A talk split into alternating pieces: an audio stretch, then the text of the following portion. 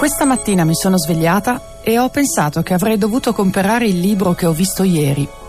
Il protagonista è un grosso rinoceronte pare ancora più grosso per via dei disegni con pochi dettagli e per la sua pancia e il suo corno, che sembra possano uscire dalla pagina che è così larga da dover tenere il libro in tutte e due le mani.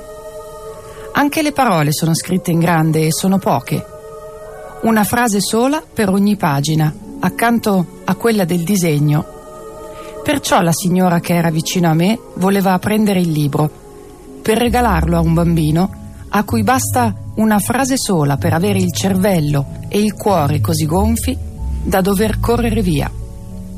Non riesce a sopportare più di una frase per volta, solo se la frase gli piace però. Avrei voluto chiedere come si chiama il bambino a cui verrà regalata la storia del rinoceronte di poche parole. E invece ho saputo che è un bambino autistico. Non vuol dire poi molto, detto così, solo che è un essere umano che per sopportare il peso di un'emozione ha bisogno di muoversi e farla uscire da sé. Non so a voi, a me è successo molte volte.